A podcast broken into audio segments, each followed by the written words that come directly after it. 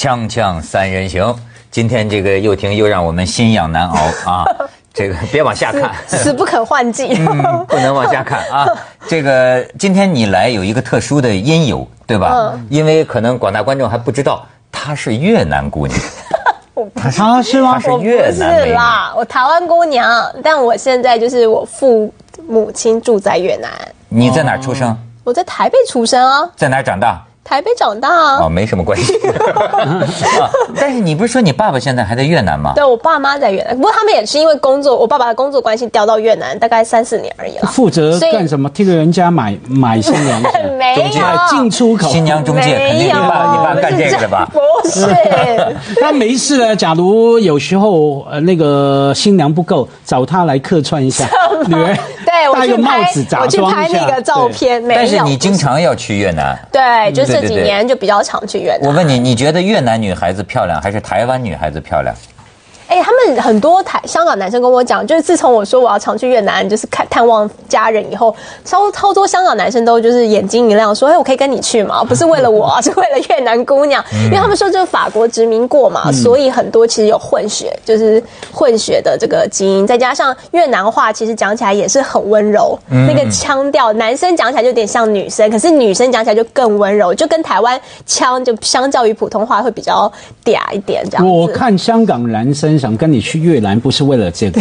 坦白讲，越南已经不是殖民，当然，所以他们的混血出来当年还有混血的时候，都已经变成老太婆了，对不对？已经不可能。而且呢，讲声音的话，嗯再怎么爹啊哈教，还是台湾嘛，台湾腔啊就还是有腔对。他他是为了什么？为了越南，在越南去街头，还看到他们穿那个传统服装。对了。还是有。那取他们像个旗袍一样的那种没错我觉得这个啊要不说人靠衣装啊，就是说啊，脱了都一样，但是他穿上越南的那个衫呐、给越南女子增色不少。我现在给光棍们可以观赏一下，第一张是我挑的啊，你哎，你瞧，你瞧，又婷，你看。为什么挑到这张？你说。越南新娘，她那个袅袅婷婷啊，嗯你看她就穿上这种，这叫什么裙子啊？反正是他们民族的这种裙子，对对对，两边还能定制哎，在对在两边开叉这么高是吧？哦。你再看下边，哎，越南新娘，然后再看下边，哎，越南新娘，哎，嗯，这都是那个网站那个中介广告上，你再看下边啊，还有，哎，你看这个这个真人不露相啊，你再看下边，嗯，好，哎，你看这搔首弄姿，对吧？这光棍们呢，你们要按照这个版呢去越南找呢，找着才怪呢？找到找到，因为你看照片的感觉不一样。越南一般来说个子不高，然后皮肤黑瘦，所以呢，这种他们传统服装替他们加了分，很轻，把你身材曲线、女人的曲线出来，远远看你以为她个子很高，然后也反映了也白的感觉她白，再加上拍照嘛，PS 过嘛。所以呢，你去到越南一定货不对版的，一定一定消费行骗。呃，这是你说的对，这个外交部不都警告了吗？说这是涉嫌违法的，就是这种到越南买卖新娘，但是就是说，呃，三万块钱就有那个上万光棍儿中国光棍儿报名到越南买新娘，呃，三万。然后就是保证那个跟你走，然后呢，好像还什么跑了之后，我一听这个广告词儿是，他这个广告词儿做的让人恐惧，你知道吗？叫什么跑了之后包你再找 再给你找一个，再替上一个就对再替你。找一个。就是买手机啊，你买手机，你买的时候有他他会售后告诉服务你，哎不仅是售后服务，你买的时候他告诉你，哎，你加三百块，三百块呢之后提供一个什么服务，你手机丢了，他保证给你换一台，一模一样。天哪！不过我跟你讲，刚开始他们说这个团，我看到网络上写团购，对不对？就是说大家就是组一个团一起去，然后呢回来。但是呃，我觉得是媒体用了一个团购的词。但是如果你说把这个费用当做中介费呢，就说你去参加婚姻。交友社，我不也要交一笔费用，然后去找一个人来。嗯所以重点是最你交了钱之后过后面的过程嘛。那因为我们没有认识的阶段，他们说一个星期内保证成事，对不对？对保证说就结婚就结婚，对，啊所以他是说，等于是说我们现在爱情当中没有没有爱情这个部分，我们纯粹就只是找买一个机会。我觉得不好不是买一个新新娘，我是买一个机会，而这机会。成功率超级高，所以呢，这件事情被人家所非议。但我觉得跟现在我们在都市里面，你说这种发达国，我缴一笔钱然后去认识一个人，其实没有什么差。有人两个月就结婚，你为什有差别么不说？有差别我跟你讲啊，你说的这差别是什么北京有一个姓贺的一个男的啊，嗯就说是他就特别喜欢越南姑娘，然后呢就去交了三万块钱。对，你看第一个是什么呢？当时就办集体婚礼，交钱花办集体婚礼，办集体婚礼就回带回房间了嘛。带回房间那是新婚之夜啊。他说这这亲个嘴儿吧，这 还没干别的，亲个嘴儿，那叫家暴。那个那个越南新娘啊，说他家暴，就当时就告他家暴，最后也把他吓坏了。最后那越南新娘的父母也进来了，什么提着行李箱就走了，钱找中介去要退钱，说没有啊，就都结都办事儿了，都结了婚了。然后呢，他又去找了一个，又花几万块钱又找了一个，这回是给他带回北京了，带回北京，但是生活了一个月，哎，这种吧，你说夫妻毕竟也不是囚徒，嗯，那个女的说我要回家探亲。你让不让她回回娘家？是，一去再也没回来。这贺先生现在还在北京等着呢。所以这个本来不就是就是你在谈恋爱的时候，或者是你结婚也会有这个风险啊，就是你不能，你不是你自己认识，不会说失踪了吧？所以重点就是因为你没有这个过程，那你既然要买，你就要你要用这种快速的方法，你不就要承担这个风险？你怎么会怪人家就是不跟你履行一般夫妻的情况呢？因为你不是照一般的方式去认识这个人啊。所以这才是为什么大家要警告你，就是说在越南，其实我们相反讲，为什么有越南像如果这件事情是越逼迫这呃，当然人蛇集团中间听说有逼迫卖淫的，逼迫用假结的婚的方式到其他国家，这个东西当然就是非常犯法，那就是可耻。但听听说越南女生有一部分也是在农村比较辛苦的，她是真的想，她是真的想嫁来的，我真的想要，就像。这个现在也有很多中国女孩想嫁到西方去，想嫁去美国，想去欧洲，不一样都被骗，都是有这种情况。就是她想利用这种方式来换取更好的生活，这在发达中国家其实是蛮常见的，不是吗？真的，而且听说大陆人还是后知后觉。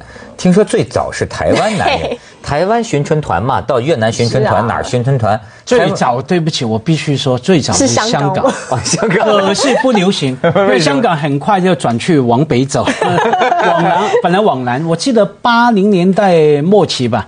开始流行，在看报纸很多新闻广告都说去越南找老婆，有时候后去韩国也有。那时候韩国没有那么发达嘛，还没流行整形哈，反正你就去，等于是买一个老婆。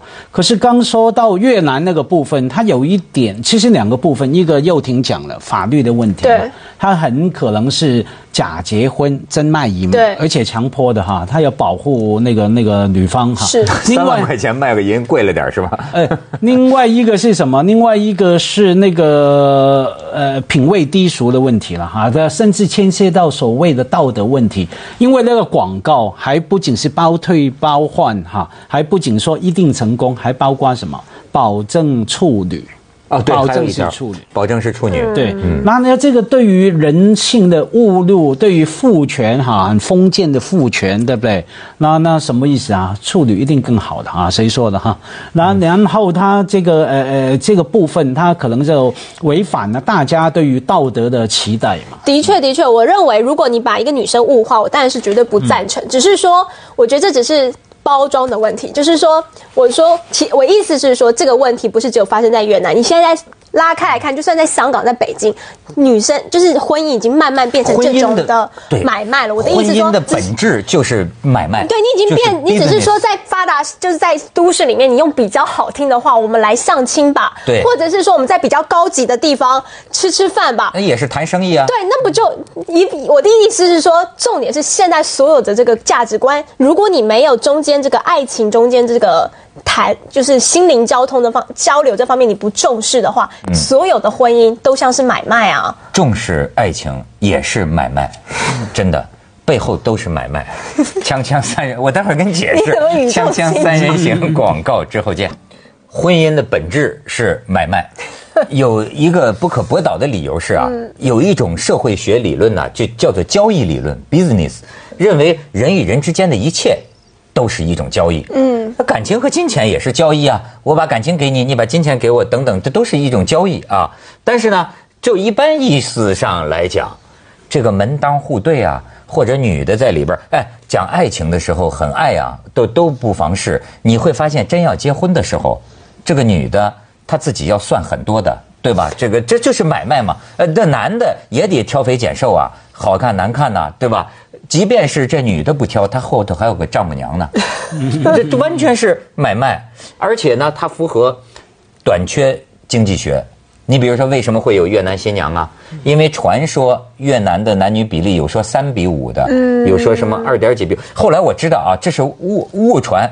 其实越南啊也闹饥荒，越南 说到二零三零年也会出现四百万光棍儿。啊，是吗？对，他也是男的比女的多，但可能跟经济情况有关系。哦，不，不过我觉得意思就是说，呃，怎么样，就是就像你说，到最后变成经济学了，就是经济学然后还有是一个机会成本的事情。对对对，你说 就是我有朋友跟我讲，我说你为什么结婚？他说这是机会成本啊，你 你不知道你以后怎么样，你就是在什么时候愿意这个像赌博一样，你什么时候愿意这个觉得赚了够多，你就离场。你在算这件事情，但就是因为我们太强调这件事了，这就是我们为什么要谈。我就觉得，因为我们太强调你换到什么了，爱是恒久忍耐又有恩慈，就是不计较付出这件事情。虽然听起来天方夜谭，但是我们要强调。说这个话的人，说这个话的人在教堂呢，啊？对 是神父，没娶不了老婆。那我觉得我的角度刚好相反，那真的是因为以往太不强调了。文涛，不管你在内地成长，在台湾，在香港，你想一下，我们从小学到中学到大学，有老师有教过我们怎么样谈恋爱吗？有老师会教过，好像一个理论一样，教我们说，哎，你考虑婚姻什么什么哈，要考虑什么什么，没有的都没有，唯一教的。唯一教是什么生理学，考啊，教你怎么避孕啊，女我生要们啊，你们教这个，我们教啊这这个我们也没有啊。您戴戴套子也没教是吧？当然，我们就不知道有套子。啊，我们生理卫生有一个课本，第七章还是第八章，就是到那个那都叫泌尿系统，你想，就叫泌尿系统那一课。这我们说讲到第六章，大家很期待，明天讲第七章了。老师说今天讲第八章，过过跳过跳过去。我们都是自学的那一章。回家自己看着。是，那你比我们惨，我们至少会给你看什么？我们所谓的性教育，就是生殖器官的横切面，给你两个图嘛。是是是然后老师拿着一个那个一一根棒子，远远的这样。我是一个女老师嘛，她也有点不好意思的盖住脸。那这个这个男生这个这个就叫做会出来一些东西，就会生小孩这样。他比我们感觉更不好意思。我那个年代嘛，七零年代那中香港很先进了 是，还还给讲这个，不是话我们可没这福利。抛开这个性教育、生理常识、泌尿系统不讲啊，讲说就是因为以往太不强调了，所以我们今天才继续有幼婷的这种想法，整天要强调爱是很久忍耐，爱是什么不抱怨、不这个那个哈，所以说到最后种种的那么多高的离婚率。种种的家暴，种种的逃家，种种的怨偶，嗯啊，你要付出多少代价？就是因为从小没有人教你怎么样来算这一盆账哈。我觉得像现实是好的，对未来对大家都好。你意思是说，大家现在从错误当中学习，所以我们的下一代会比较不是，他这说应该现实一点。对啊，你说应该要算账，当当然要是算账啊，当然要算啊。这是不算吗没人教我们，我们就自己学啦。从报纸新闻的悲剧，从汪峰，从章子怡，可是大家现在算的。账比较算是我要赚多少，你很少说我会赔多少出去。就是你，你懂，就是说你任何的投股市有风险，当你买这只股票的时候，你不会觉得它要涨啊，你会觉得它可能跌的时候，你也会知道我大概会赔多少。如果你要这样，我觉得应该要这样。重点就是现在大家只想要赚多少，我只想从这个人身上赚多少在我身上，你只想这件事，你没有想说你要付出去多少，那你就两边你没有这个都权衡过。如果你要算，我倒是觉得你应该两边都算。我要付出多，你要跟一个非常有钱人在一起，那他二十四小时都不在家，他的他的生命就是给他的企业，不陪你，你当个怨妇要不要？是如果你愿意了，你就不要怨，你就拿着他大笔的钱在家里面当贵妇，你不要怨说你的老公不陪你回家吃饭。这个就是算的不够准，为什么说要没有算？为什么不能怨？呃重点在于说，这是传统的算法，就是说、嗯 o k 我愿意为了这个有钱、有地位、有权英俊的老公，我就当个怨妇，我就不能怨。现在不是，这要教他们。第一个，你要怎么样找到一个又有钱又帅又有美好？不可能可是我不愿当怨妇，很多技巧、很多手段。现在女人也好，男人也好，都学会很贪心。我觉得贪心有理，贪心无罪。哈，嗯我。好了，到最后不管怎么样，我当了怨妇，还我还是可以怨呢、我用我怨的方式，甚至我可以去劈腿啊，哈，很安全的劈腿啊，哈。我觉得，因为教了，只要教了大家这种算的方法，才比较不会那么悲哀，才能够大家各取所需。我觉得这是健康的。嗯，哦，OK，各取所，我只能说大家要就是，当你算完这些东西，如果你真的要计算，你就不会不开心，这样说吧。如果你就只要不不要不开心，不管你的婚姻是什么样子的方式存在着。我觉得只要不不要不开心就行，就是我跟你说你不要不要哎什么都要，然后又又埋怨不。会开心的。这个这个人呐、他就是这么一种动物。我觉得你只你两口子只要在一张床上睡觉，嗯这个事情也没办法纯粹的交易，你知道吗？嗯你能希望妓女有快感吗？你知道吗？他他他没有办法。哎，如果说咱们说可以装作做一个公司的同事，我们可以装，对吧？装的很好。但是我觉得夫妻最难办的就是这样，你太赤裸了，是吧？对，你们你们朝夕相处啊，这个事情很麻烦，所以它又是现实的，但是它又是有呃感情在里面的，它搅和在一起，所以我认为这事儿就开心不了。因此，我根本就认为结婚不值得当成一个喜事儿。没有我你一条说不。清楚前途的道路展现在一对新人面前，你庆祝什么呢？是吗？文涛，你说的开心可能是快感吧，或者说呃快乐有很多种的。像夫妻，我知道很多恩怨情仇，可是大家一起在一起，也培养出另外一种是感觉，其他东西没有的温暖、依靠、互相对，互相来来爱抚你的伤口等等啊，这种是你跟其他关系没有的。那最好当然是最好的，要有快感，要有快乐，要有温暖什么哈？可是就就是要算啊，要取舍。现在的重点在于说，永远告诉你说，好像婚姻方面就可以包括了一切。我以前的节目讲过哈，以前那个中古世纪的男人哈，是很很清楚的。你当你的那个爱情跟性跟感情的对象是分开的。后来有了所谓的现代婚姻之后，我们期待把这三个东西集合在一起。谁有这种福气啊？没有这种福，气，还是啊太贪了。锵锵三人行，广告之后见。我们有的女记者讲，越南帅哥也很多，所以我就想啊，为什么没有女的？听说就说这个邮购啊，或者是团购，呃，某个国家的这个男的新郎呢？所以是不是为什新郎么只听说弄新娘？所以就是说价值观，如果新郎不可能离乡背景，比较少吧。为了就是他可女的以，不要他比较女的容易。不要吗？呃女的女的要沟通。我们话说回来一个帅哥来给你做苦工，晚上做对对啊性劳力，你不愿意要？女的也也也不愿意要。我们看，比方说台湾去越南买老婆，不是城市的人去的，啊中南部，他真的买来丢在家里。看着妈妈，看着小孩，种种田，洗洗车，对对对跟香港人找菲佣差不多。我告诉你，香港、呃台湾找菲佣是很难的，你要跟政府申请，证明你爸妈快死了，对对对对没人照顾他，然后要经过等了半年才批准。不像你在香港，你口袋有八千元港币，马上进去，明天菲佣来按门铃上班，然后他们就找个越南老婆来来那个。呃，我老实讲啊，就说菲佣，当然现在他们老骂菲律宾，说菲律宾不好啊，但是菲佣可比大陆的保姆强多了。要叫我感觉啊我整我整体上来说啊，不个别的都很难说，就是大陆啊，这个保姆护工啊，他没有一个专业的素养。更没有一个基本的节操，你知道吗？就是一些乱七八糟，就是所以很难找保姆。大陆就换了六七个，就最后抓着一小偷，你知道吗？都有可能。但是菲用，我现在在香港也用过，我就觉得嗨，真是不错。他有一个基本的那个那个好像训练，就是你都不用说呀，他是专业化，把你家里弄得什么都干干净净，没事就干活。除了干活，你像香港那么小的房子，他不干活的时候，他就躲到他他那个小房间去，他不出来就惊扰你，你知道吗？就是所以，当你不管做工作，或者是进入婚姻或谈段感情，就认份，你就要认，就是你，你觉得这就是你的工作了，你就不会做的不开认心，命对就认，你要认。那这个让你妥协或让你认，然后去 satisfy 就满意的原因是什么？就像我们刚刚说，当你计算过很多事情的时候，你会就觉得、哦 OK 好，这就是我要选择的东西，就这样咯。人会变嘛。我们以前谈过嘛，像小三哈，刚开始总是说不介意，过了一年之后，永远是那种，那就接受变哦。永远那种对白就出来了。情人节你在哪里呢？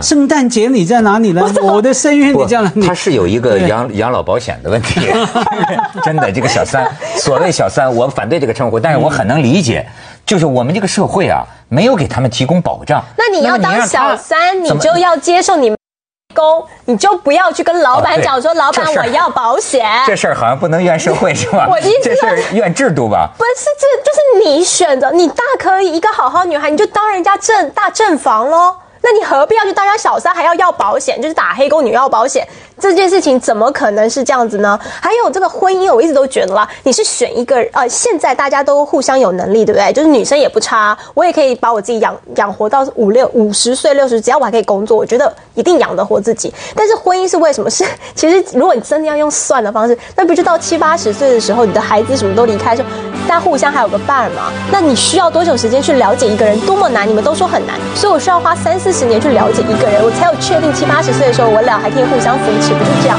啊。那你怎么会算是在眼前？接着为您播出《西安楼观文明启示录》。